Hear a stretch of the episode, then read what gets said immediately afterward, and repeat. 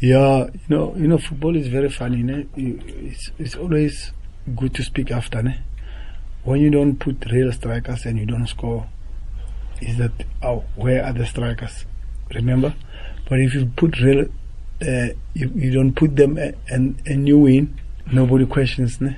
We we played with Lebohang and Villa against Amazulu, scored three goals, and funny enough, three three days after that, I saw Pep playing Mahrez, Sterling, Bernardo Silva, and Bruyne, and them, and Rodrigo and uh, Gundogan.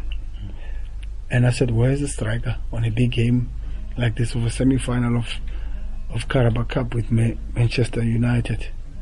I think you saw the number of goals, 3-0 in 35 minutes. So I said, "Oh, okay, it means some things I'm doing are right." Because I, I look three days after Pep doesn't have a striker also and he wins, you know. So at least you guys can re- give me a space a little bit because we also scored three goals and say that, oh, okay, maybe should we say Pep copied from me?